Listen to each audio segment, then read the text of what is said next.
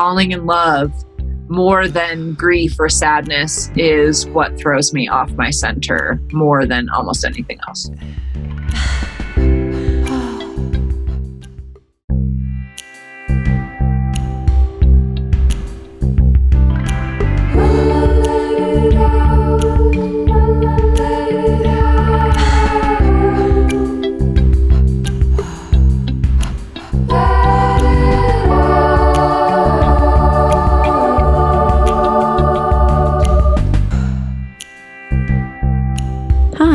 You're listening to Let It Out with me, your host, Katie Dalebout. I hope that you voted. Of course, you voted. I hope that you are staying hydrated, taking care of yourselves today and every day. I think this episode is particularly comforting and nourishing right now, especially, but really whenever you listen, because we discuss getting to center and returning to our center when we inevitably veer away, which is relevant always because we're constantly in process.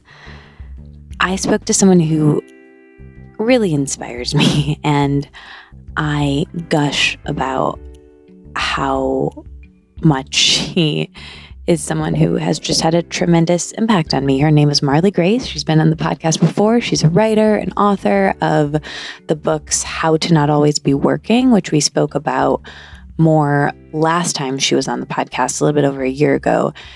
And this time we talk about her new book, Getting to Center. Marlee is a dancer and the host of a radio show, which I love. And she's one of my favorite writers and creators. And I loved this episode and also our episode from 2018, which I'll link to. This conversation is really broad and I'm excited for you to hear it. We discuss crushes and having big feelings, creativity and routines and habits, and how things have changed for Marlee since our last discussion a couple years ago. We talk about her thoughts on catastrophic thinking, on newness and moving beginnings. We talk about her her being in process. We talk a lot about relationships and codependency. We get into instagram and addiction a bit. We also talk about productivity and friendship and not being enough and when you're feeling too up or too down and depressed we get into some herbs that she's working with, some foods that she's loving. We talk about quarantine and growth and love. It's just a wide ranging conversation that I loved having, and I hope that you enjoy it. I'll speak to you after. Check out the kits um, if you want to try more from Let It Out, they're available to you. I'm so happy you're here and you're listening, and enjoy this conversation with Marlee, and I will speak to you at the end. Hi, how are you? How is your how's your day been going so far? Hi, I'm good. I it's great. Just before this, I had my weekly radio show on our community radio station. I have a weekly show called Friendship Village that is advice and music. And it's just always really fun. It's like always really sweet to have two hours to myself to just listen to my songs and talk about things and just have some alone time. Oh, I love that so much. Okay, so Friendship Village is my favorite radio program oh and oh I have been listening to it for months it is what gets me to center.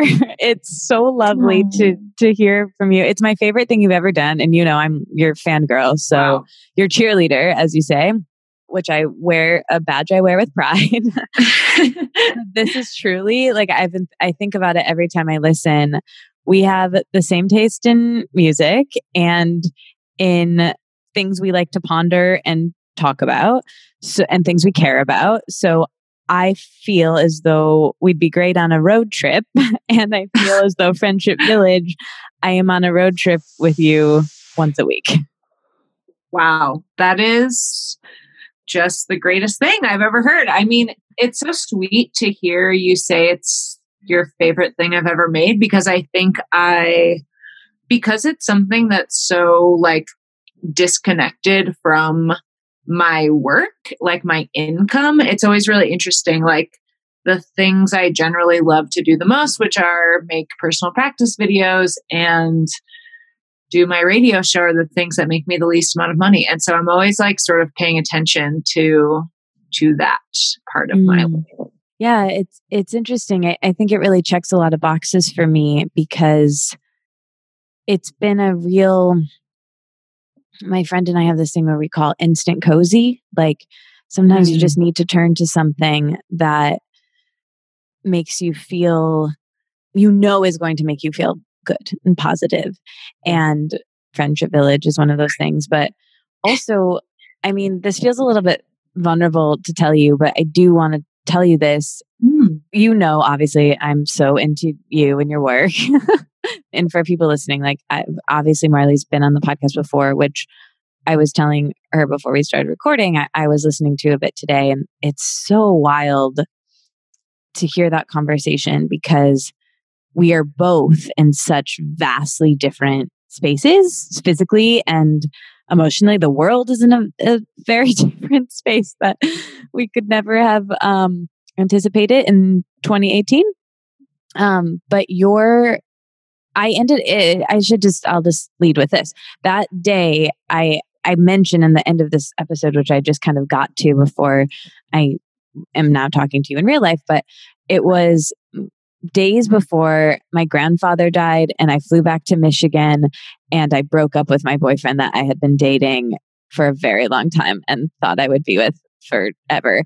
And you knew because we were working together.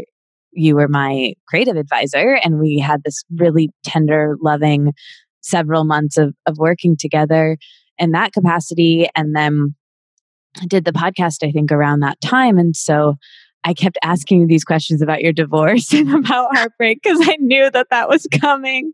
Yeah. and it ended up being so comforting to me. Your voice is so cozy to me and your work mm-hmm. is meaningful to me and you know maybe it's because we're both from Michigan who knows but and I you know like I mentioned I worked with you but hearing your voice in the world feels like you're talking to me. And i know that many people feel that way who don't know have a necessarily personal as personal connection even that i do.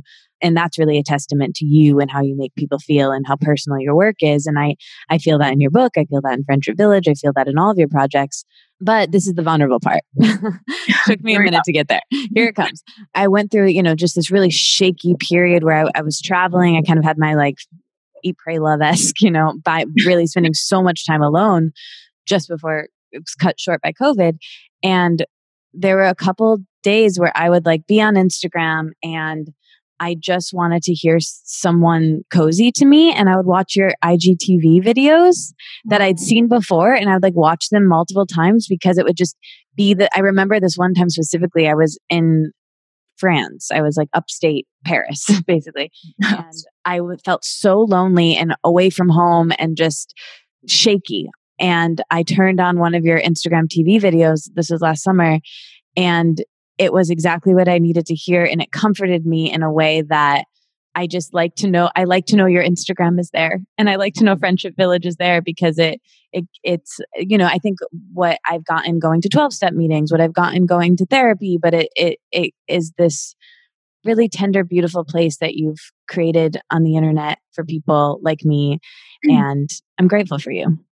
Wow, it is so lovely to hear all of that. And it reminds me of like how important it is to have people reflect our impact back to us because I'm sitting here like, wow, it's so easy for me. I think, especially um, around the time of like putting a big project into the world, which is this book, is it's really easy for me to kind of forget, to kind of be like, I don't know, does anybody care? Maybe that's like a little bit of the energy of 2020 too. So it's really sweet. Yeah. It's also really funny to hear someone say that is comforting because I think every day about deactivating it. So it's, it's, that's just like another, you know, kind of nuanced space that I've been in for the last few months is both seeing like the really real beautiful transformative impact that my presence has in a digital space and being honest about where it depletes me and where I'm like, wish I never had to go there or something. So thank mm-hmm. you for sharing all that with me, though. Mm, yeah. I think it's important for me to share because I actually get it as well. Like, I have so many moments of like, does my work even matter? And I want to be elevating voices that are not my own and people that need to take up space that are not me and really and that's been you know the last several months and and and before that too and, and you've done such a great job with that as well and and really you know been someone i've looked to in that area but it it's caused me to to question my work so many times and um and i do eventually want to check in on on you know goddamn instagram but i think I've I've also had those messages from people, you know, for me especially eating disorder recovery people who find my work and it was meaningful to them or through whatever aspect that it was it hit them in, in a similar way. And i often think of you and a few others who if their work didn't exist or it was taken down how that would make me so sad. And i and i can i've heard from people that i can be that to other people. So i think you know from a creativity perspective and you know in you you this is something i i've learned from you and and i completely agree with of like make your art share your work because you never know who it's going yeah. to impact. Yeah. So okay so since we spoke obviously collectively and individually we've moved a couple times. You've written a truly captivating book, Getting to Center, which I want to talk about at length. You have my favorite radio program, as we've discussed. Um, but I would love to know what have you learned so far this year about yourself and in general between the pandemic and everything going on politically? You know, I think the biggest lessons getting to know myself are really rooted in having so yeah, I moved to to a new small town in New Mexico on March 15th. so then everything shut down March 17th. So it was that in itself has been such a strange experience to not um, go through 2020 in like a place that I really know that like really feels safe. And I think the other thing that has just been really different maybe for me than other people's lives is for like six months the last before this month so it's been seven months but for six months my partner was fighting wildfires so she's a wildland firefighter and so i just spent a lot of time alone with my dog while my partner was doing this really i shouldn't say really dangerous i feel like that's the wrong thing to say. I mean, it is, yeah, you're like in a around flames. I like to not call it dangerous because I think she's really good at her job and I trust that she was safe. But, you know, if you're like a worrying, anxiety prone person like myself, it can be a little startling to be when she's like out of service or, you know, my mind just starts to go to like what's happening in the burning desert. So I think I like what I really just came face to face with was like myself and a lot of permission around what self soothing looks like and a lot of permission around how I eat, how I dress, how much TV I watch, and trying to like marry that with taking care of myself. I just think for me, you know, sometimes five episodes of TV in a day is great and feels really good. And it's I give myself full permission. And other days, that feels really avoidant and like maybe I should be sort of going down a different path. So I think I've just really been learning how to differentiate between avoidance and care is maybe my my biggest lesson so far mm. of 2020 still figuring it out but yeah yeah me too funnily enough last time you, you did the podcast i was trying to tell you this earlier we started off talking about you were saying that you were in the early stages of writing a book, which is, I'm assuming, is is this book yes. that I have in front of me. And we were talking about a situation that was ha- we had we had been together the night before at your reading, um, and you were telling me about a situation that was happening in your life that day that you like as as a friend gave me more context about and then we also talked in the podcast about it more in a more cagey way. but basically you were feeling so high and not knowing what to do, like um emotionally up and not like from substance, but not knowing how to process that. And we had this really interesting conversation about how intense negative feelings we both know how to turn to tools for, but intense positive feelings, you were just having this realization of, you know, essentially getting to center, of not knowing what to do with those feelings and, you know, needing to t- turn to tools and those times where we're up as well. And your friend Ellen, who you were staying with where we recorded that episode, she was like, Why didn't you write about it? And I think that theme runs through yeah. getting to center, um, which is so funny because at the time, I remember we we relate a lot in that episode to both being people who, you know, feel things maybe it's an addict thing but like way up high and way down low and you know trying to get to center because when I'm high, I don't want to come down, you know, and that, mm, but I, uh, I also know it's not good to live there. But I was having trouble relating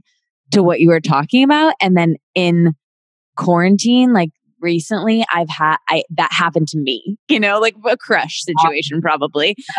And I, I just wanted to stay high. You know, I didn't want to, I didn't want to use my tools. So can you talk about that and where you are with that today?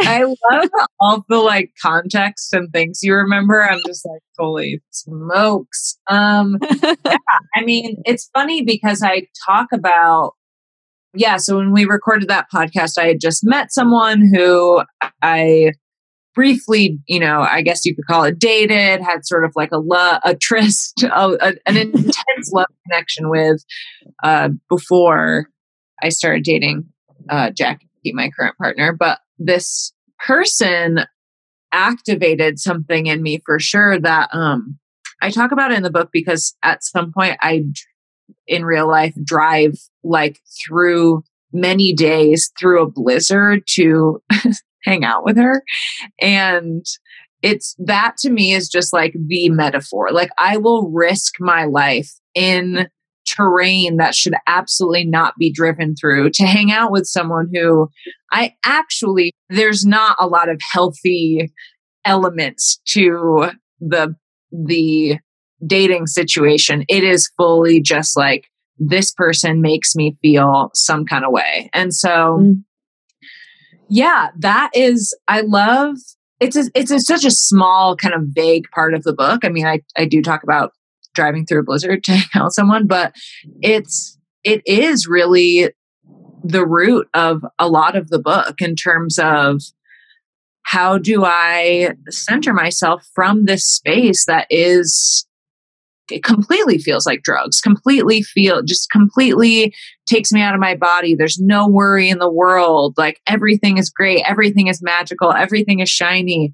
And I think especially for context, whenever people listen to this, you know, we're recording this just over a week before the election, you know, in 2020, which has been just one of the wildest years, I think, of anyone's life. And it's just, uh, you know, collective trauma, personal trauma. And so, of course, we want to stay in that space. And, you know, in the book, I'm kind of like, I don't know, stay in that. Like, choose your own adventure stay in the space I don't, I don't think staying in the space is bad i don't think that there's something inherently bad about that but for me that crash can really take me out it can really stop me from sort of being of service which, which is what the book is also so about which is what friendship village your favorite radio program is about it's like how do we to me staying in the center is to be of utmost service to myself and to others. And so when I'm in that space,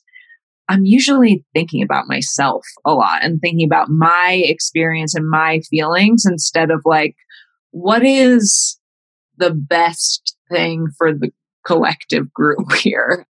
I think I talk about it in there that like falling in love more than grief or sadness is what throws me off my center more than almost anything else. Yeah. Wow. It's it's so funny. I, I just I deeply relate. And again, I don't know if there's some like magical kismet thing, but somehow you your advice giving always goes right into whatever I need to hear. But the come down, I want to talk about that more because I think like you said in a lot of new age rhetoric of where they people say like get into the vortex or just get yourself feeling good or like and I think that those highs for for people with a temperament like us are so so nice that I forget that it happened to me this week where I got really, really high on something mm-hmm. and then instantly so low. And it, I think, and then it was kind of perpetuating like a loop because I, I stayed in that because I wasn't able to get work done and I kind of felt apathetic about all of the being of service things that I want to do. Essentially, I'll just call them that or practices. Um, I felt apathetic about everything that wasn't this one thing. Um, mm. And what I realize now is, you know, obsession about a person or obsession about these intrusive thoughts were really just obsession about myself, you know? Yeah. and and that's why it felt so terrible because I wasn't helping other people mm-hmm. and I wasn't connected. I was disconnecting myself from everything. I've heard this in recovery spaces before that um whatever you're obsessing over, you're turning into your higher power. Mm. So it's like you're, I'm making this person God, like I'm making this thought or person, place, or thing. Like that's my higher power. That's what I'm like going towards instead of going towards whatever spiritual grounding help might be there for me. I will say that I found so that people don't feel hopeless if they have that pattern with my current partner we were friends for many months before we transitioned into a romantic partnership and that really did shift some of my obsessive sort of love addiction qualities that can happen when I like meet a stranger because a stranger is so pure. Like there's nothing wrong with them yet. And so in sort of building love out of friendship, there much more was still to be revealed. It turns out we both have lots of flaws and special triggers, but we knew each other in this really raw way that I, I hadn't felt in a while. And so not and that's again that's like not advice for everyone that's just for me but i i did notice that just all the different tools i've integrated maybe also just get really getting on the other side of that saturn return uh definitely i definitely have a different version of that today which i am really grateful for. Mm, yeah.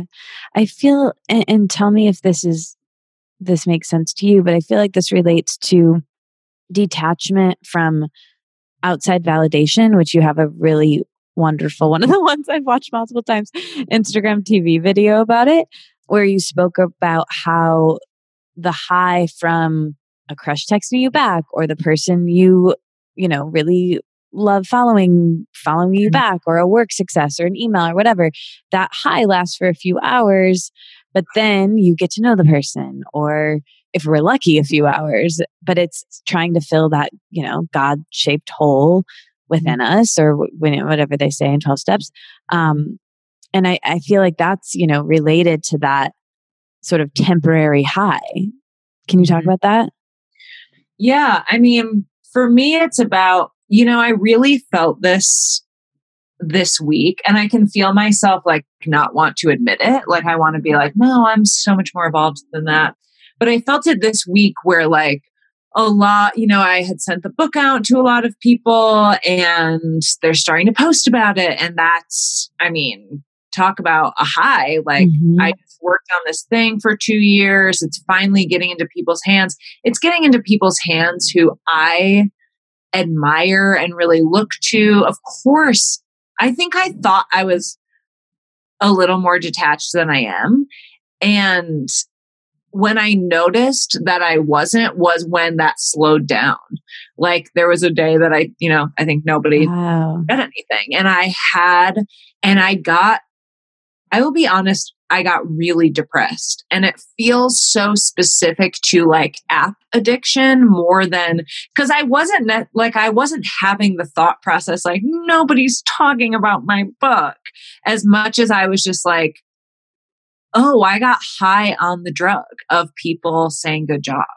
And when that was gone, it's a little bit of like, everywhere you look, there you are. Like I was like back to just being in my body, just being like a fleshy human person, totally detached from my work or accolades or anything. And so I'm glad to just even say that out loud though and see and like just kind of track it and just be really human and honest about my experience with even like with all the tools, right? And with like years and years of integrating them, it still catches me off guard sometimes. And it, it's embarrassing, right? Mm-hmm. I feel like mm-hmm. it's embarrassing to even say people weren't talking about me and I got sad. Like yeah. that's nobody wants to say that, but I feel able to because similar to like, you know, I don't really feel any shame around my past drinking because I think alcohol is like a poison that doesn't mix with my body. I think Instagram is a poison that doesn't mix with my body in some ways. It's like it is built to make me feel that because guess what I'm going to do? I'm going to post again and then it'll start over. Mm-hmm. And and they know that and that's how it's built. So, you know, I try not to be hard on myself for that feeling, but yeah, it's it's I'm definitely noticing right now like, oh, I'm so secure in my loving, healthy, abundant partnership. Of course I'll find something else to get high off of that. Yeah so fun like the whack-a-mole thing you know like there's it yes. and i i constantly am transferring the thing that i'm replacing to be the you know the hole that i'm trying to fill within me. It's sometimes it's work sometimes it's a person sometimes it's several people and instagrams you know what what isn't it and what hasn't it been? Making my apartment really great you know who knows? But i think what was most interesting what you said and i want to pick up on and get your thoughts on is how and, and, first of all, thank you for admitting all of that and sharing, letting it out, if you will. um, yes. But the part about how the day you got it, because I want to talk about attachment. And you said the day you felt that attachment, it was quiet. And then you got depressed. And I think my friend Joey and I always talk about this. We, we call it the, the dam that breaks, where I think this is a anxious attachment style thought that I often have, but it's the thing I've talked about more with my therapist over the past 10 years has been some version of someone not texting me back or not emailing me back or not, you know, and it, which goes to I'm not good enough, which goes to, you know, which is like me making it about me, right? and I realize that now, but it's still such an, a knee jerk thing. And so we call it like there's always this moment where I feel, you know, I'm I'm spiraling about whatever it is I'm spiraling about. And then as soon as I let go, or I just forget about it. And and usually this isn't something I like do the work on or do self-help on. It just happens because I get distracted or I like a new show or I find a song that I love or I, I, I accidentally get into more of a flow and I let go and suddenly the dam breaks and everyone is texting me back. Someone is asking me to hang out. It's all just kind of flowing and hap- happening and I feel really sparkly and great. And I can't control that really. I can't really, I, I fall into that. I can't really get into that. And I just think it's so interesting that, that the moment you became attached to it, it went away. Like, do you find that with things where, like, for instance, a, a friend of mine gave me this analogy. Have you heard this? I, this is not her line, but she was talking about this in the context of, of dating, where someone told her this. If you treat them like a celebrity, they'll treat you like a fan. But she's like, it's actually more if you feel like they're a celebrity, they'll feel like you're a fan. So it's this, it's the, it's the, you know, the, the it's on the inside of like how it, it's attachment basically of like how much you want something that can be very unattractive. And so I think it's like that with everything, not just with people, with whatever it is that we're wanting. So do you find that to be true in your life? I guess it was in this situation. Yeah. I mean, I find it's so funny because I was actually talking about this on Friendship Village today, where someone had asked about like what if you are committed to wholeness and the people around you are not. And I couldn't help but but think like, but how do you know they're not? Like, I mean, and there's two answers. Part of me was like, maybe get some new friends who are, but also it's such a big theme in my partnership, right? Is like, as soon as I have some big ideas for how Jackie is supposed to live her life that will make my life better, poof, that shit does not work for anybody. And as soon as I just really trust her and let her live and let her find her pathways and her ways of being a person, it is so much more beautiful to see her grow. It's so much more, I have so much more spaciousness in my own life to focus on myself. Because that's the other thing is like focusing on the self is actually great because the less worried we are about everyone else, the more we can sort of show up for the bigger work that has to be done. So there's that I think that's what the book is about in a lot of ways too is that that difference between like narcissism and and focusing on the self. And I definitely swing in that pendulum when I'm like really thinking about me and when I'm actually like doing esteemable acts and caring for myself. Mm, yeah. Can you go into that differentiation a little bit more? Yeah. I mean, I talk, you know, I feel like it's like a line I've said many times that I can like hate myself and run a bath at the same time. It's like just because I'm doing quote self care acts doesn't mean I'm caring for the way I feel about myself, which I think is part of the crash that can come after the love high or the work validation high is when I'm in that high, I'm not tending to the Marlee isms like going for my walks and speaking nicely to myself and calling people back on time, taking care of my finances, those kind of unfun things. It's the unfun things that really create trust in myself. So yeah. I, I kind of have trust myself in order to stay really detached from other people, places, and things.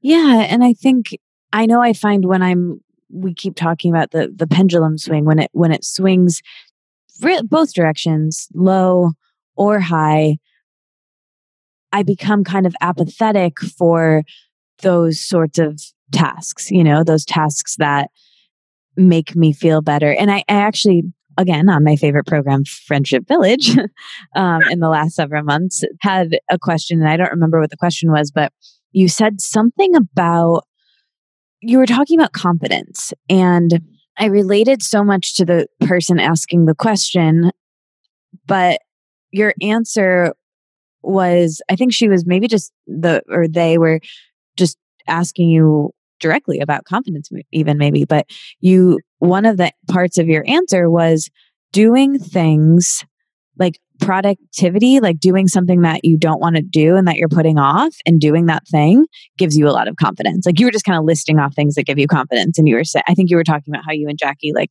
went out and took photos one day and you got dressed up and put clothes on and that's one way. And then you, you were listing off and, and that one about doing something on your list that you've been procrastinating, that really hit me because I deeply relate to that in the sense of it gives you a little bit of momentum, right? Of like you did that one thing, you could probably do another creatively or, or productivity wise. And I think when you're when at least I'll speak for myself when I'm when I'm too low or too high, I just kind of become apathetic about doing anything.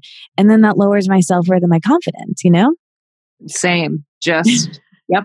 I've also been like, you know, some people really hate the phrase fake it till you make it. And I am a fan personally. Or there's like another version which is act as if like mm-hmm. act as if the change has already happened within you and i feel like yeah a reflection i get a lot is people are like wow you see you are they don't even say you seem it's like you're so confident and brave and it's like no i'm scared shitless i just do stuff anyways there's a difference a little bit between there are some things I do that, yes, I do feel really confident about. And there's other things I do or present or try that I don't actually. And that came up in my partnership recently where we were navigating something and I kept kind of feeling small and just like kind of little inner child, like very kind of sad puppy. And I was kind of like, you know what? I'm going to actually fake that I feel really good about this outcome we're dealing with and act like I know know what I'm doing. And it turned out great. It was like better for the partnership. Like everybody was like, I think Jackie was inspired. I was like, cool, look at us. And so sometimes I think it is just being like, can I access what it might feel like to be confident about something and act as if I am already? And then usually it, it only takes a couple minutes and I'm actually like, that was a story I was telling myself that I wasn't confident or mm-hmm. able. And yeah, I love doing things I've been avoiding. There's some big ones right now that I'm like, they will make an entire other book. So we'll see what happens. Yeah, I'm excited to hear about those. I think also for it's that Kurt Vonnegut quote, right? Of like, we are what we pretend to be. So be careful what you pretend to be. Like it's the same for confidence and it's the same for habits, you know, like yeah. I have a, I have a couple of really bad habits right now. And last night I was so fed up with one of them. And I was just like, just pretend that you're a person that doesn't do that anymore. Just like start pretending. And then eventually, if you keep pretending every day, then you're a person that doesn't do that anymore. I love and support that. Today's episode is brought to you by HelloFresh. Get fresh, pre measured ingredients and mouth watering seasonal recipes delivered right to your door with HelloFresh, America's number one meal kit. HelloFresh lets you skip the trips to the grocery store where you might have to stand in a line, and it makes home cooking easy, fun, and affordable. HelloFresh makes cooking easy and stress free. This is so true. I I got my first HelloFresh order and I also stood in the line today at Cookbook, the store in my neighborhood, and then I got home and I had my HelloFresh box and I I I wish that I wouldn't have had to do that and I might not have to go as often. It, it's really cool. HelloFresh offers these convenient delivery options that come right to your doorstep for easy home cooking and recipes that are simple to follow, quick to make, with simple steps and pictures and these really beautiful cards that guide you through exactly how to make something. HelloFresh cuts out the stressful meal planning and trips to the store, like I said, so you can enjoy cooking and get dinner on the table in about 30, 35 minutes. And you can actually save about 40% when you use HelloFresh versus shopping at the grocery store. HelloFresh's gourmet recipes are over 60% cheaper than the average meal out or takeout, so you can enjoy a restaurant quality meal for dinner for less. And they also have a great variety. HelloFresh offers a lot of options every week so you can break out of a recipe rut and try new things. Okay, listen, I am so psyched about this, genuinely. I am not a great cook, but I'm trying to get better. And HelloFresh comes with these cards that are they're really phenomenal. And I'm gonna make a pasta dish this week, and I'm also going to make it's like a rice dish with an egg on top. The one I'm most excited about is this enchilada situation with salsa verde. And my friend Christine is coming over tomorrow. You guys know Christine, and I'm to make it for the two of us. I couldn't be happier. Honestly, this is very exciting and I would love for you to try it. There's really something for everyone, including vegetarian like me, kid friendly recipes, and over 90% of the ingredients are sourced directly from growers to ensure peak flavor and ripeness, which is really cool. And it's sustainable. HelloFresh is the first global carbon neutral meal kit company. That's super important to me. I really didn't want to contribute to extra waste. So, also by skipping the grocery store and using HelloFresh, you're reducing food waste by at least 25%, which I think is really cool. Like I said, HelloFresh delivers these pre portioned ingredients so you're not overbuying, which can be a burden on the planet and your wallet. And the packaging that HelloFresh uses to ship your food is almost entirely made from recyclable and or already recycled content. And they do this to offset the carbon footprint of their operations and their travel. It's really tremendous. And HelloFresh's carbon footprint is 25% lower than a store bought grocery store meal. What's also really cool about them is that it's flexible. You can change your delivery days and your meal plan preferences. You can skip a week whenever you need to. They have an app that makes it really easy, and you can add extra sides like garlic bread or whatever you want. And HelloFresh is committed to giving back. HelloFresh committed to donating meals to those in need, and so far in 2020, they have donated 3.5 million meals. I'm very psyched about this. Go to HelloFresh.com slash letitout90 and use the code letitout90 to get $90 off, including free shipping. $90 off. That's HelloFresh.com slash letitout90 and use the code letitout90 to get 90% off, including free shipping enjoy your HelloFresh discount and please send me a photo of what you make. I will post on the Let It Out Instagram what I'm making this week.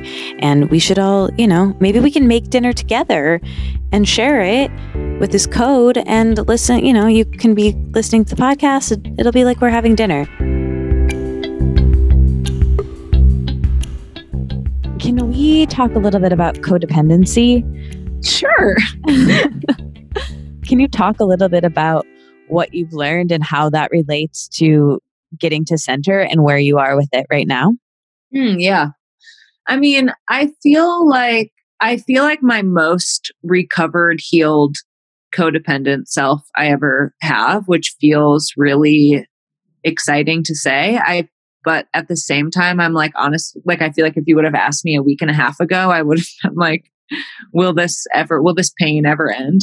I think that for me, again, it kind of goes back to detachment. Like, I feel like so much of it for me is really it's about that like focusing on myself and like focus like having hobbies having my own friends having trusted people i can talk to when i am feeling you know i use the same language love spirally when i'm like starting get spirally or spiraling into some sort of state of like I think a big theme for me has been like trying to fix everything. That's been my most codependent behavior the last six months or so. Like, as soon as I notice something wrong with me or my partner, I'm like, I have to fix this. I have to fix this right now. I have to fix her. I have to fix me. I have to fix us. Instead of just being like, kind of like giving it over to God, my higher power, whatever and trusting the timing and the universe. And when I do that, it is so much more enjoyable to live my life. It's really, it reminds me of the like, I've heard this in the rooms, like, I have a disease of perception. You know, I ramped up some of my recovery stuff when COVID started because I could feel myself really wanting to control my partnership. And, you know, I think natural things triggered that moving it's funny. It's like the things that you'd think would make people feel more comfortable and secure just make me more anxious. Like, I'm like, we now we like live just the two of us. We don't have roommates. Like, now it will all end. Like, and then I try to control to be like, how do I make sure this doesn't end? And I think things get closer to ending when you suffocate them. So, yeah, I think um today I feel, I think what I feel most grateful for is having a partner who is also dedicated to understanding the language of codependency. So it's not, I have to tackle the demon, my demons on my own. And when I start to go into that anxious place, we have so much, we've built so much shared language and phrases to like identify like whoa this is what's going on. This is not reality. These are old feelings feelings from our childhood our different attachment styles butting heads right now. So that's what's just been so helpful to me is having a partner who's really able to to go there with me when we see it coming up instead of just being like, you suck. This is terrible. I haven't had partners say, you suck. This is terrible. But in past partnerships, including my marriage, we just couldn't quite both access that humility around our communication styles. And that led to well, led to us getting divorced, but I think it also led to certain codependency issues that we couldn't really resolve.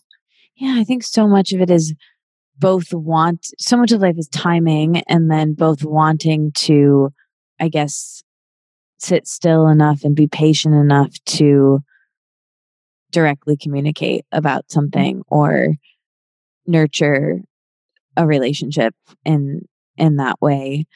And there's there's a pain to that not being the case. I feel like going back to the blizzard driving scenario at which i i relate to in a in a more recent scenario. And i feel like sometimes those ones are we're never going to get to to that point you know? And and there's like a sadness there of like oh maybe if something was different or maybe if this was different or if i met you this time you know? And and just this is my question for you like you know that a relationship isn't correct when it's not going to get to that point where you can feel safe directly communicating or telling someone how you feel or asking straight up how they feel and actually listening and doing the the codependency work together. Like that that might not be available in every relationship that you enter. Absolutely. I also think that i this gets me in trouble is that i'm so self-aware and have so much outside help between between meetings and therapy and seeing psychics and lots of different one-on-one sessions and am literally a self-help author and have an advice radio show. Like i'm thinking about improving myself constantly. So my expectations of other people are unbelievable. At they're just completely you could never fulfill them and so that's where jackie specifically has re- so i don't feel bad she's happy she doesn't mind i speak of her but it's just so funny she definitely challenges me on that in a in a way that I need, in a way of like a little bit like, how about we live our life and you put the pen down a little mm-hmm. bit. Like I think we don't actually need note taking on what's happening right now.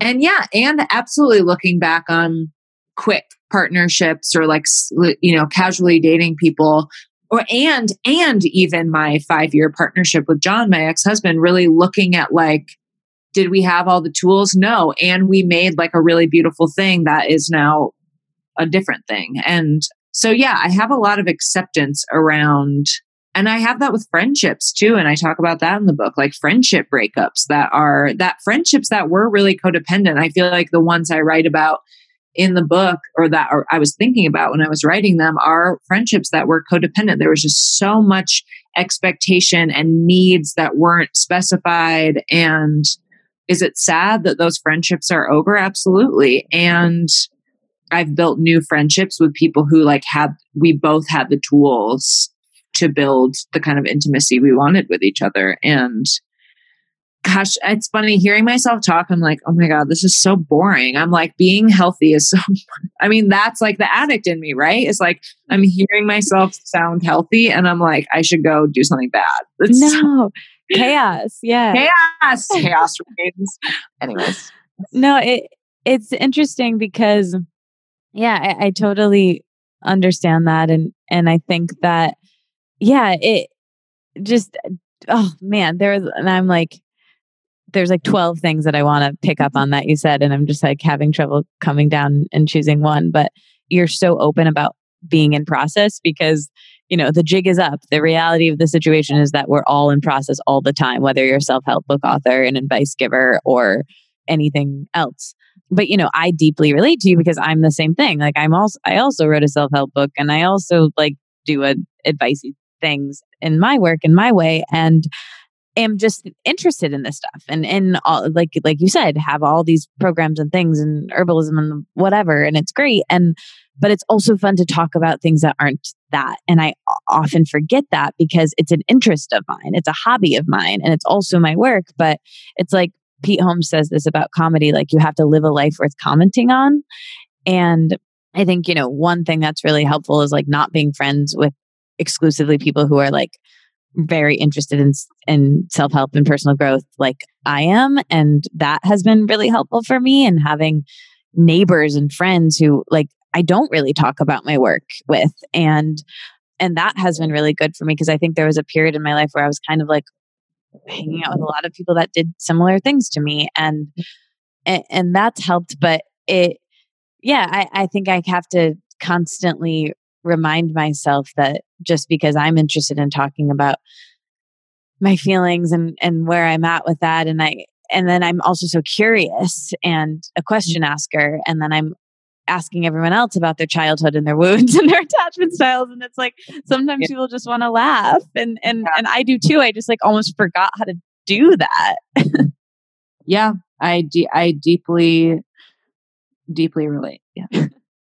so what do you do uh, speaking of advice like when you're starting to feel attached or you or like this week when you we can use mm-hmm. that as an example or you know once you get, got the awareness of the situation with the blizzard driving like when you feel that attachment come in what do you do or like what are some of your processes to help yourself and to detach i mean i pretty much go immediately to calling a person who is also who uses the same tools as me. And that list, you know, I'm speaking vaguely and to um, honor our traditions on this public forum, but mm-hmm. uh, you know, I find, yeah, I, I mean, I find other 12 steppers, right? I have just like a long ass list from nine and a half years of working different programs that I really pick up the phone. I mean, when I'm speak when I'm thinking of just last week, I was in that space of like really trying to fix things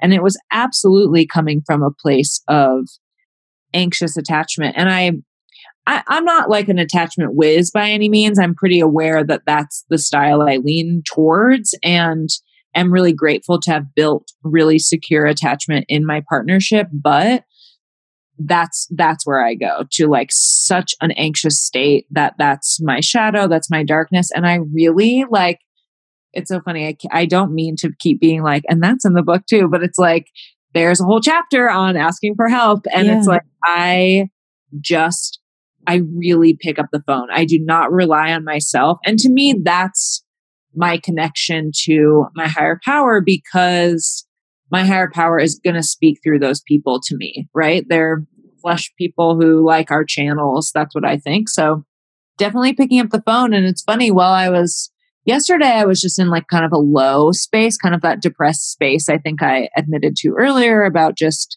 having the high wear off. And yeah, Jackie was like, put on a record, like, listen to some music dance like you know it's it's so funny that i think i'm so in tune with my tools but so often just need someone else to be like, you, you do know that every time you dance, you factually feel better, right? And I'm like, oh, right. So definitely dance. I think dance is just, I mean, it's a, the, one of the biggest parts of my life and uh, definitely is, I'm, I don't even necessarily want to say feel better because I don't think that needs to be the goal as much as I'm embodied, right? I feel like a lot of times for me, when I am anxiously attached or I am really depressed, I'm not i'm not feeling particularly embodied. And so for me i like when my depression can at least shift into a sad awareness of what's happening. And so that when i after i danced yesterday that's when i kind of like looked at jackie and i was like whoa like i'm depressed from literally from the Instagram validation loop. And it was like, cool, like we have that awareness now. And so, yeah, I would say picking up the phone, calling someone else to hear their experience, strength, and hope, and then, uh, and then dancing. Mm, I really love that. I, walking is, is kind of similar to me probably with dancing for you, just like getting, getting out, being outside. That's why I, I, well, where I used to live, I walked out too, but I think that and and having the self awareness too, and then letting it out. Like that's this whole yeah. situation, you know. it really, yeah. really does. Like I, I, keep like joking about like I could probably stand to hold more in at this point. Like, mm-hmm. um, maybe that'll be my next show. But it's um, yeah, it really does dissipate just sharing it, and I I'm so, you know, I I, I often forget that, but now I'm older I get, the more knee jerk that's becoming. And I think, you know, I'd love your thoughts on this. So, my friend Meredith and I kind of have this theory about creativity and being people who have like crushes on people and go, have big feelings and, you know, addictive personalities. And, you know, we have this whole like, Julia Jacklin's album is very important to us. And we've like, you know, yeah. yeah, which I, I've heard on Friendship Village. And we, you know, we'll just have these moments of like, sending very long voice text back about you know whatever spiral we're we're in and it's yeah i mean i guess my question when it teeters on I think heartbreak is really useful, right? Like I think having crushes and I think the um, the the feeling of of of once you get the self-awareness of, you know, I'm feeling heartbreak around this thing or I'm feeling um you know, like it it can be kind of cinematic eh, eh, stay with me in in one way. But i think when it gets negative is when it goes into this really low self-worth place of like comparison and like i'm a piece of shit and like putting people in categories you know and not not the like oh man isn't life like interesting that like some people like gifts back and some people don't and this is this was fleeting or i made this timing you know that can be that can feel kind of good and there's art that comes out of that but when it's just a negative spiral it's like how is this making any sense? Like do you do you agree with that and how do you taper that if so in your own mind? Let me be more clear because i was just kind of spewing but I wanted to talk about comparison and self worth a bit. And I, that's where I was sort of going with this, but this is in the book as well of, of putting people into categories you were talking about at one point and you were answering a question about how you and you were saying that you subconsciously put yourself as better than or less than others oh, and it yeah. just happens in your mind and i deeply related to that so i think that that's not exactly what my my original question was, but I think that would be interesting to talk about. Of like, I think that making your, you know, again, that that's kind of what we were talking about earlier of like making it about ourselves. But I think that feeling heartbreak and feeling the depression and just allowing ourselves to feel the feeling is really good. But I think the the categorizing um and like yeah maybe you could just kind of talk about that like where you are with putting yourself above or below other people in your mind? Yeah, I mean, so the phrase that I have heard and that I use is like getting right sized. And uh it's another phrase. I feel I don't know why I think people hate the little cliche phrases I use, but I well, maybe because I've seen people be like, that's stupid. You don't need to be right sized. You should be like fabulous and amazing. And for me, being right sized is being amazing. It's like, but another pendulum swing is yeah, I either part of my addiction to to being obsessed with anything that isn't me is me. It's like me being like I'm either amazing and untouchable and the greatest or I'm just a shithead. It's like I'm usually picking one or the other and so that's where that's something I've been like really working on with my therapist is like, how do I stay in the middle, which is literally getting to center? It's like, how do I come back to myself? Because that's back to like the crash, the crash of the great blizzard of 2019 is like, I, when the crash happens, what, so what the crash is, is realizing you we're relying on someone else for all of your self worth. Because that's usually what, like, I have a friend who's often the one I pick up the phone when I'm feeling that anxious attachment stuff. And she's usually like, Well, what would happen if the worst thing happens? Let's say you and Jackie break up and she leaves you. And I'm like, my first feeling is actually not sadness because A, it sort of bursts my bubble and i'm like well we're nowhere near that so that's helpful. But b i'm like oh i'd probably i don't know survive? Like i'd probably use all my tools and move on and find love again someday? You know it's like what is the i guess what's the worst that could happen? I've had the worst that can happen. I mean especially when you're like a divorced person or have any breakup that's usually the worst that could happen. And I think most people are okay after those big things. And so yeah, I think it's like now I know how to feel like more natural and healthy grief and pain and love that just feels a lot more like steady rather than those huge high highs and low lows. Because again, even in my, you know, most of my partnerships have existed in some form of openness, whether it's like just sort of more abundant openness or like, you know, actual polyamory with multiple partners. And for me, it's like, that used to be another part of the chaos and it's not for me today. Like now if I have a crush on someone, it's usually like a pretty fun conversation I have with my partner and then sometimes that's it, you know, whereas before it really was the like and I think that is does come from me building that self-worth with myself that I don't want to lose that and just get so hung up on people, places and things. I hope that answered it. I feel like that was a little spewy also, but oh, I, I loved it. Spewy for spewy. I hope that I hope my my spewy questions are okay. yes, I love them. Um so this book is so wonderful and and genuinely compelling and and reads just goes down real easy and really what I needed right now. I, I just I love it so much and everyone needs to get themselves a hard copy immediately.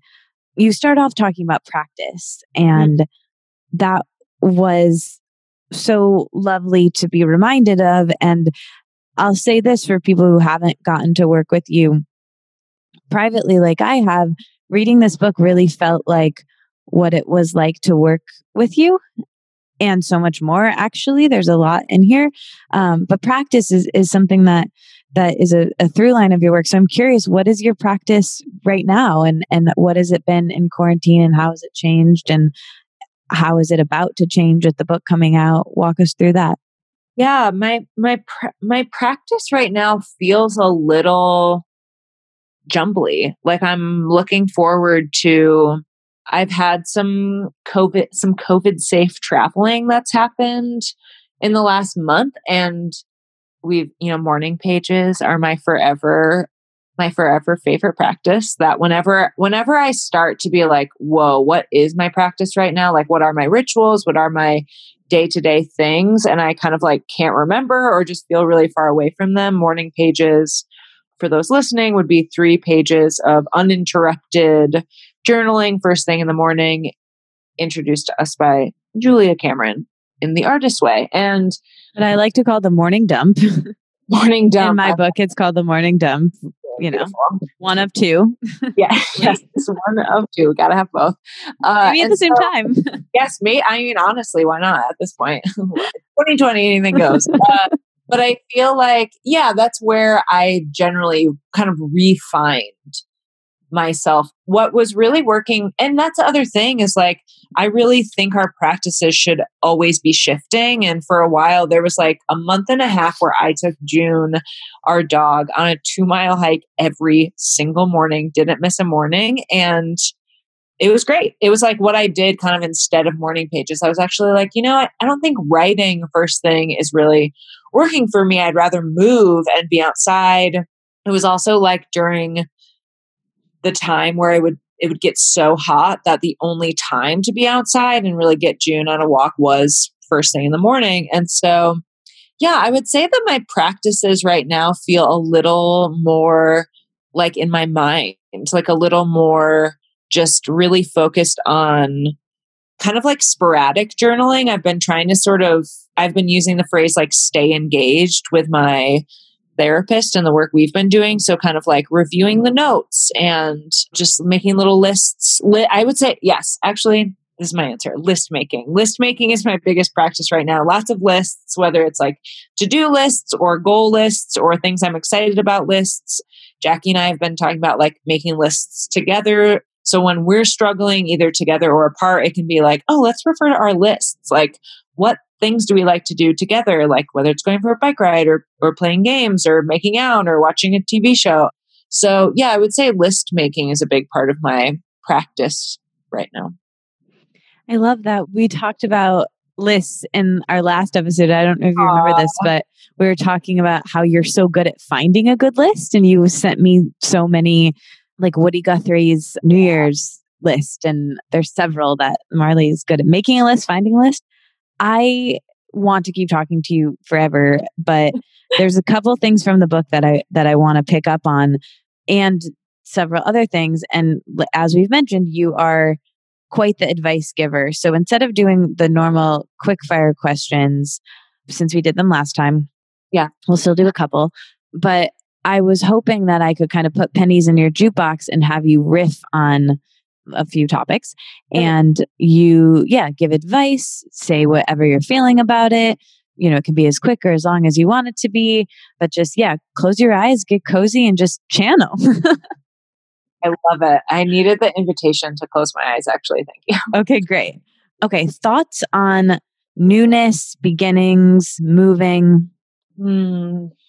just hearing you say the word beginnings i felt just relief. Like I think I'm someone who think when I wake up in the morning it can be a little jarring just to be a person and and I think 2020 has heightened that a little bit and so instead of like using the word start like oh my god I have to start the day I think what that made me think of is like oh I get to begin I get to begin again I get to begin a new day and I love I love the word beginning. It feels so much softer and inviting to me than like start or start over. It's like, no, you don't start over, you begin again.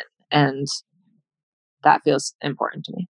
Mm, I love that. Yeah, it's so true. It's just semantics, but something about the word start feels like sports and, uh, and intense. I don't like it at all. Yeah. Thoughts on catastrophic thinking? Oh my gosh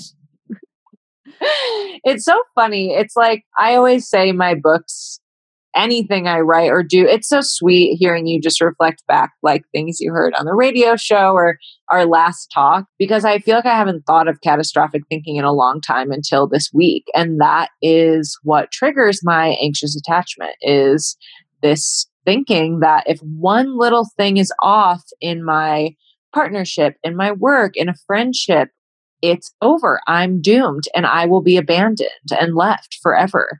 And the paper trail, the, the breadcrumb trail is that that has never happened to me. And so, you know, I've always had someone or something or some, you know, energetic support. And so I mostly want to just share, I think, with people listening, like, you can heal from catastrophic thinking. And I think the way to do that is to just stay really like open to what is going to happen. Like, I think, you know, catastrophic thinking also means that you assume that the catastrophic outcome you have invented is the wor- is the worst thing. Like maybe it's actually will be the correct thing when it happens.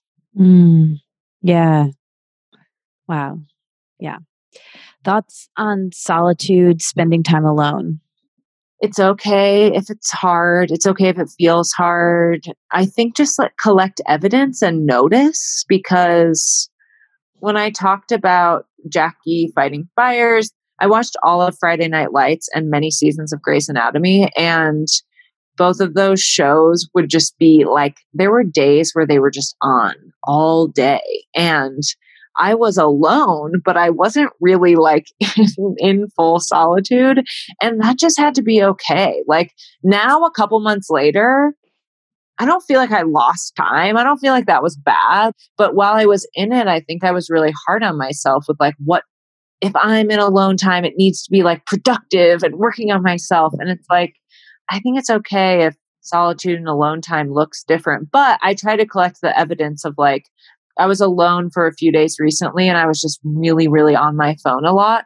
And afterwards, I did have the feeling of like, that didn't feel great. Like, I wish I would have leaned into that alone time and solitude a little more than just because for me, when I'm quote by myself, but super connected digitally, it doesn't really feel like solitude. So I think just giving ourselves permission to collect the evidence and not like hate ourselves for not quote fully being alone is is helpful for me mm, yeah thoughts on vulnerability and boundaries mm, i think just because someone is vulnerable and i'm i'm maybe like speaking for myself like just because i'm vulnerable publicly doesn't mean i'm accessing vulnerability in my real life. It doesn't mean I'm having a good day. Like, I think sometimes we put vulnerability on this really big pedestal and it doesn't actually equal like what's happening behind the scenes. Like it's it's not really hard for me to be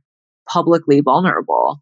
It can be hard for me to be vulnerable in my partnership or in my friendships and so i think just like taking the assumption away that just because someone is vulnerable that that's like immediately equals some sort of like good quality and in terms of boundaries, I mean, the more vulnerable I am publicly, the more boundaries I have to have. And that has, I feel like used to be really hard.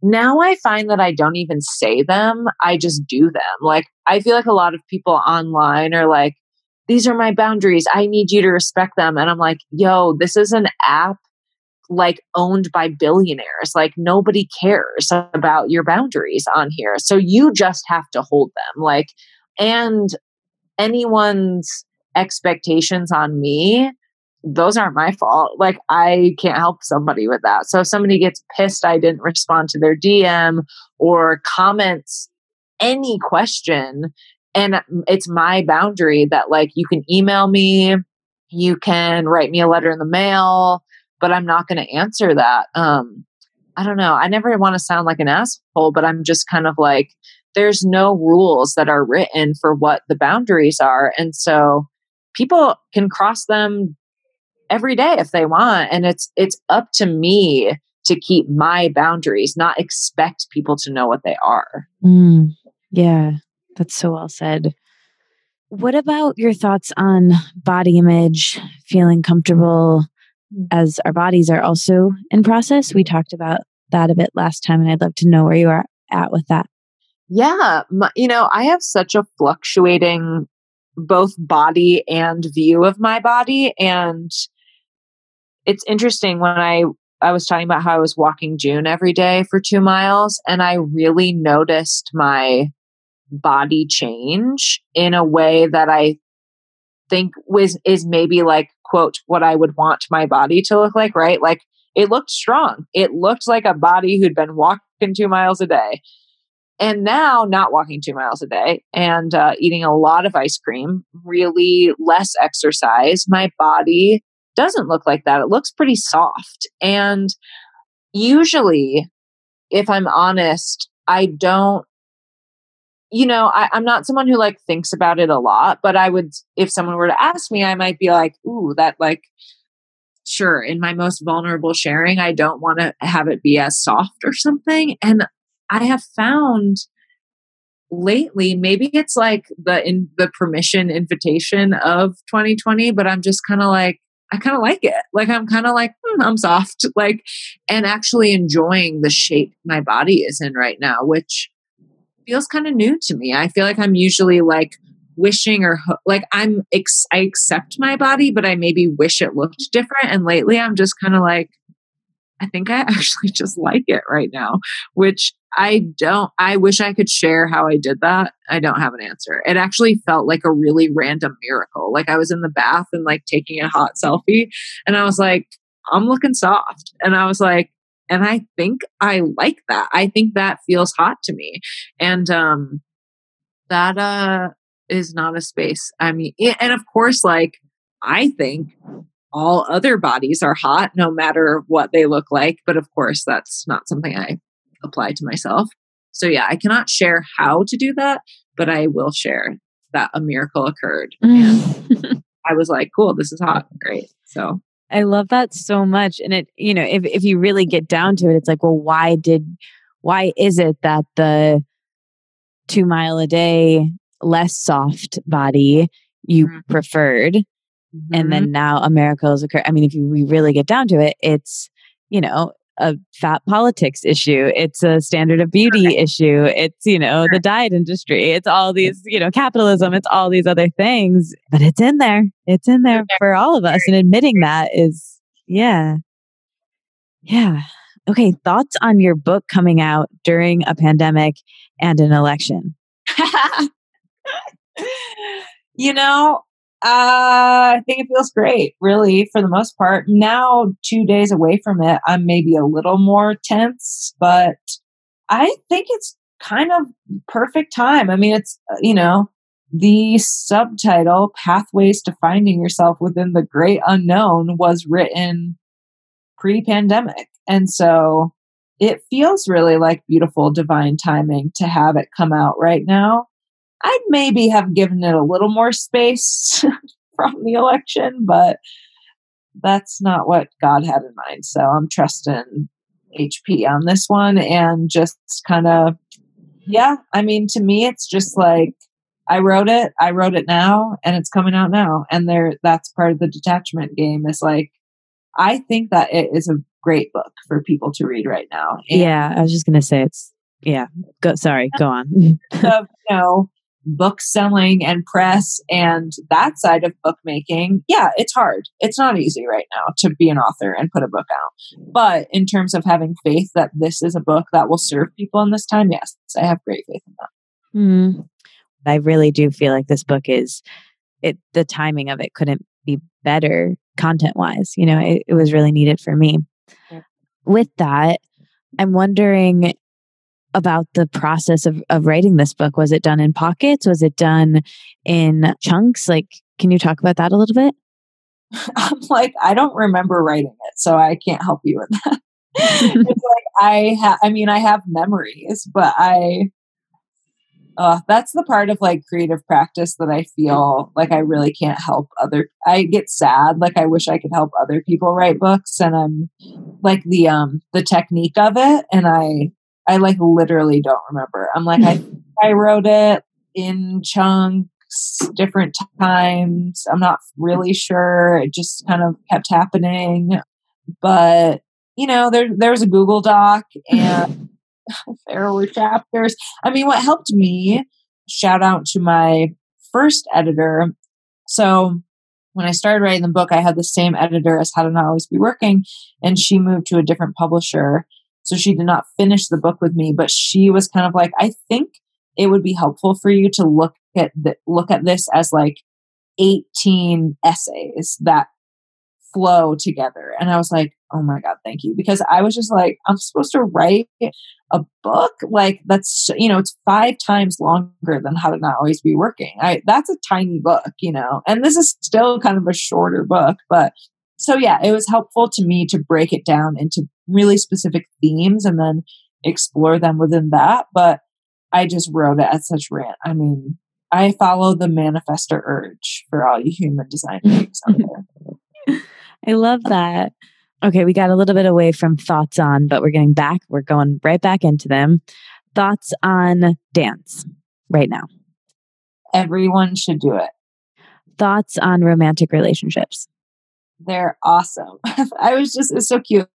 Earlier today, I hugged Jackie and I was like, I love love. Like, I love, I love to be in love. And it does feel really special to me right now to be in in such a such a beautiful partnership that just feels so aligned with what I want out of that exchange of of love and wanting it to be you know healthy doesn't mean getting along all the time we like yelled at each other yesterday and it was actually bad like we don't really yell much but it was it felt a little mercury retrograde uh which is funny that my book is coming out while Mercury is retrograde. I was born while Mercury was retrograde, and I talk about it in the book. But yeah, I feel like romantic relationships to me, and I talk a lot about in the book being single for a long time last year, for the longest I have ever been in my life. And so I think friendships to me are more important in a lot of ways and in terms of longevity.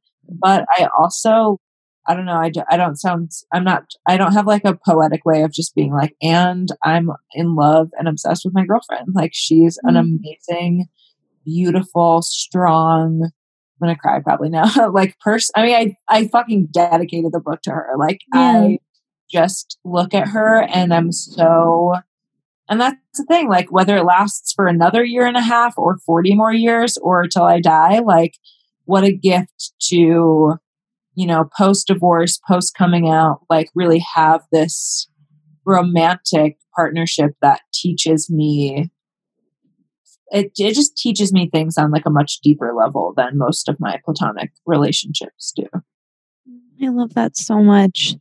Can we get your thoughts on the before that? Like, take us into, you know, the next question I was going to say was thoughts on uncertainty. And I would love to link that with dating, like the uncertainty of dating and not knowing when you're going to find your Jackie or, you know, like yeah. going from, you know, Blizzard to, to this, like anything that you can share within that? Yeah, I think something that's coming to me right now is that uncertainty can actually be what keeps you away from the high highs and the low lows. Like if we accept that something is uncertain or unknown, there's so much more freedom in that. Like that's the Blizzard story. It's like I met that person and was like, wanted to turn them into my forever person before there were any clues that that could actually be sustainable. And I think that when we hold on so tightly to how we want the story to end, it doesn't give any breathing room to like the unknown and the mystery and how much goodness can come out of that. And so, yeah, I think if you're dating and there's like uncertainty, like relish in that a little bit. Don't try to turn that person into your long-term partner or or don't write them off as like not that, you know, maybe they'll become that in some way. And so yeah, I think leaning into uncertainty that it's not a bad thing. Like that can actually be a really sweet space. And that is advice I need even within a really committed, secure partnership is like the uncertainty of just like what we're going to do in a day or something can freak me out. And then to just be like, no, no, no, like that's the spaciousness I so longed for for so long. Yeah, mm, I really love that. Okay, so thoughts on feeling down and depressed to down and depressed, and thoughts on feeling to on the other end high or manic and you know maybe some things you have learned about spending time in either of those states and what what you we talked about kind of shifting out with your example of feeling depressed but anything else you want to share with either of those ends of the pendulum yeah i think just keep staying like really dedicated to practice and like finding out what your rituals are and your practices are for self awareness and listening to that inner voice. And that is what is going to carry you in and out of those spaces is like learning how to trust yourself and trust that you can get yourself in and out. Mm, so good. Thoughts on productivity? My first thought is like, it sucks. Capitalism sucks. I'm so sorry.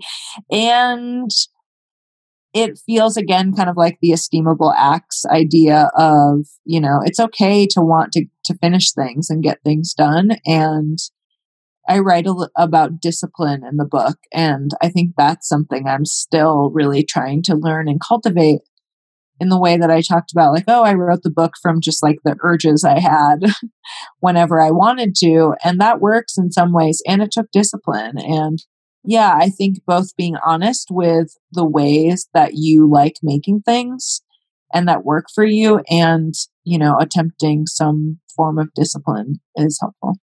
Mm, I like that too. Thoughts on feeling feelings you don't want to feel.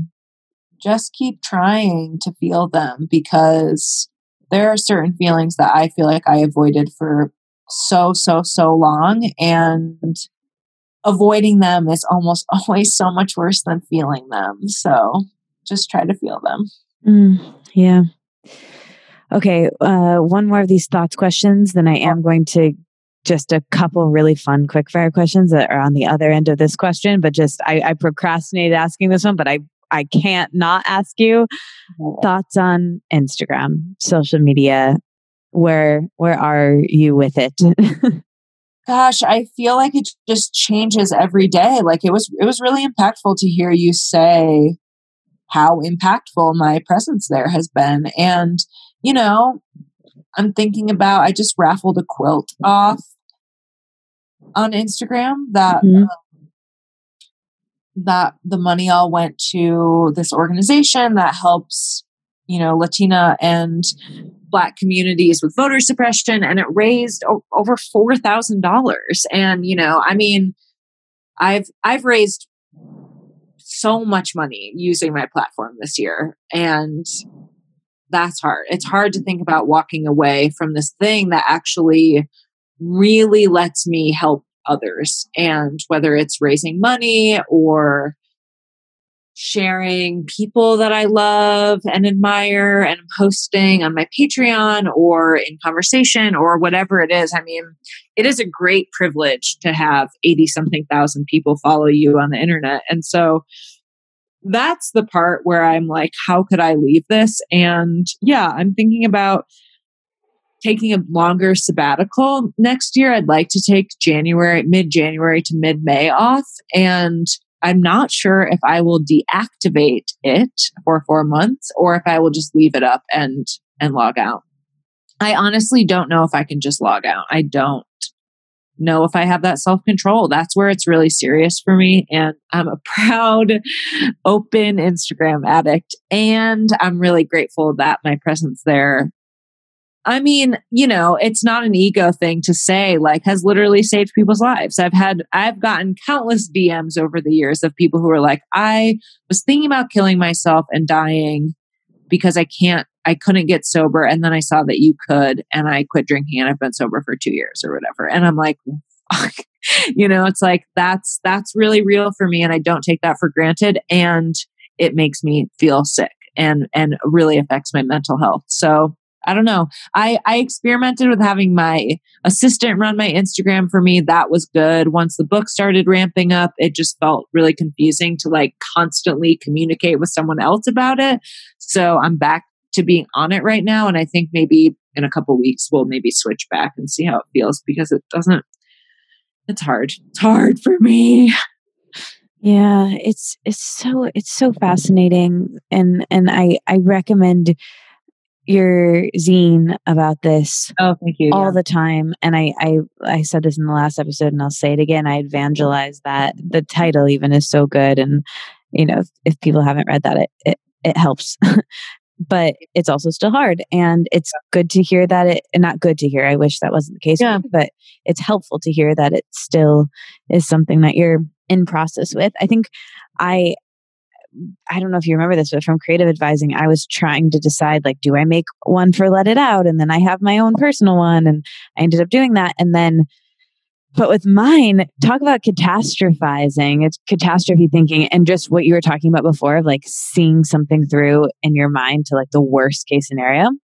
The yeah. weird thing that's been happening with my Instagram that was for years spiked when my book came out. But other than that, like really, really slow and steady growth that's made it not a personal account, but bigger than a personal account, but like still very small collectively. Yeah drastically losing followers all the time and just like that up and down. Yeah.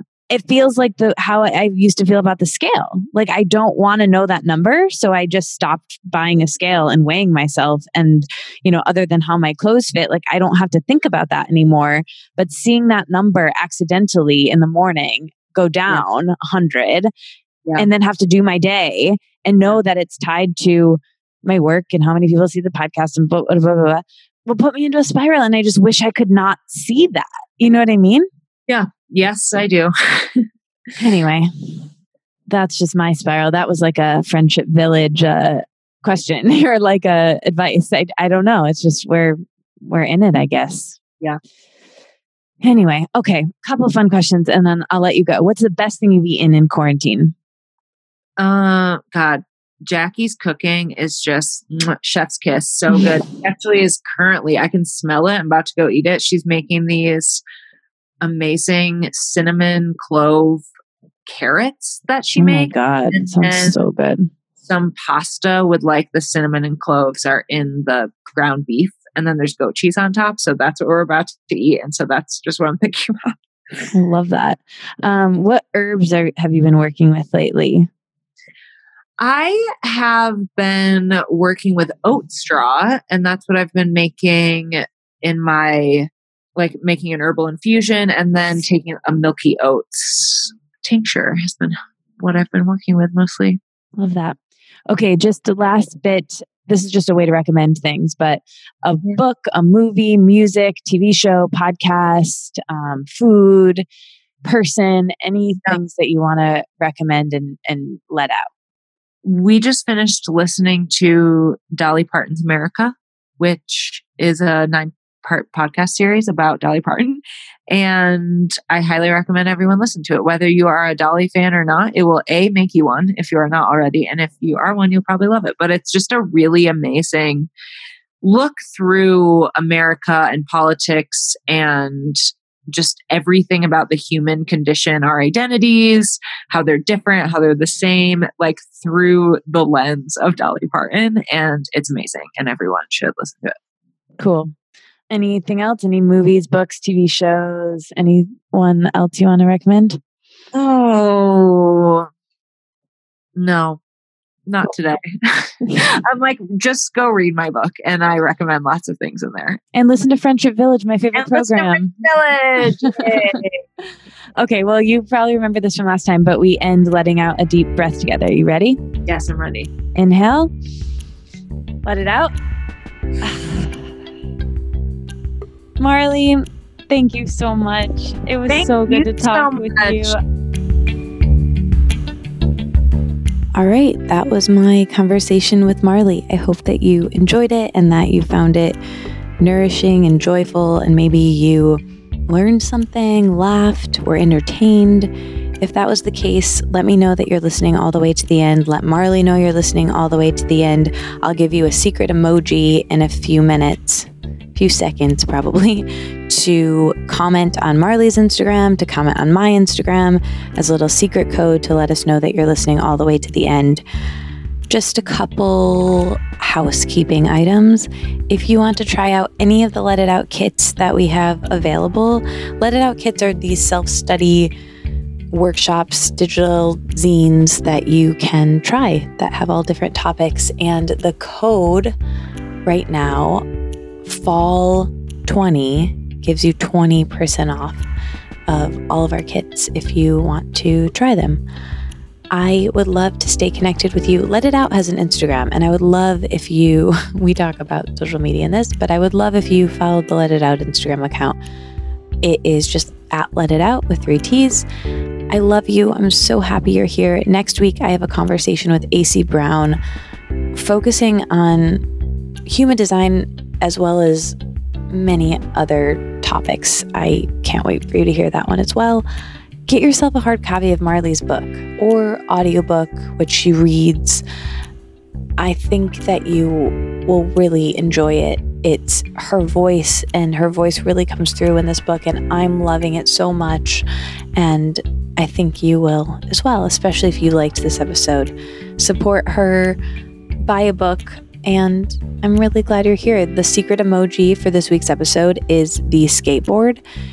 So comment that on Marlee's Instagram, comment it on my Instagram, my name, or on Let It Out's Instagram, or you know what? You can do it in a really creative way. Someone once wrote it on the back of a receipt at a coffee shop that I was working from and sent it to me. Hi, Brian, if you're listening.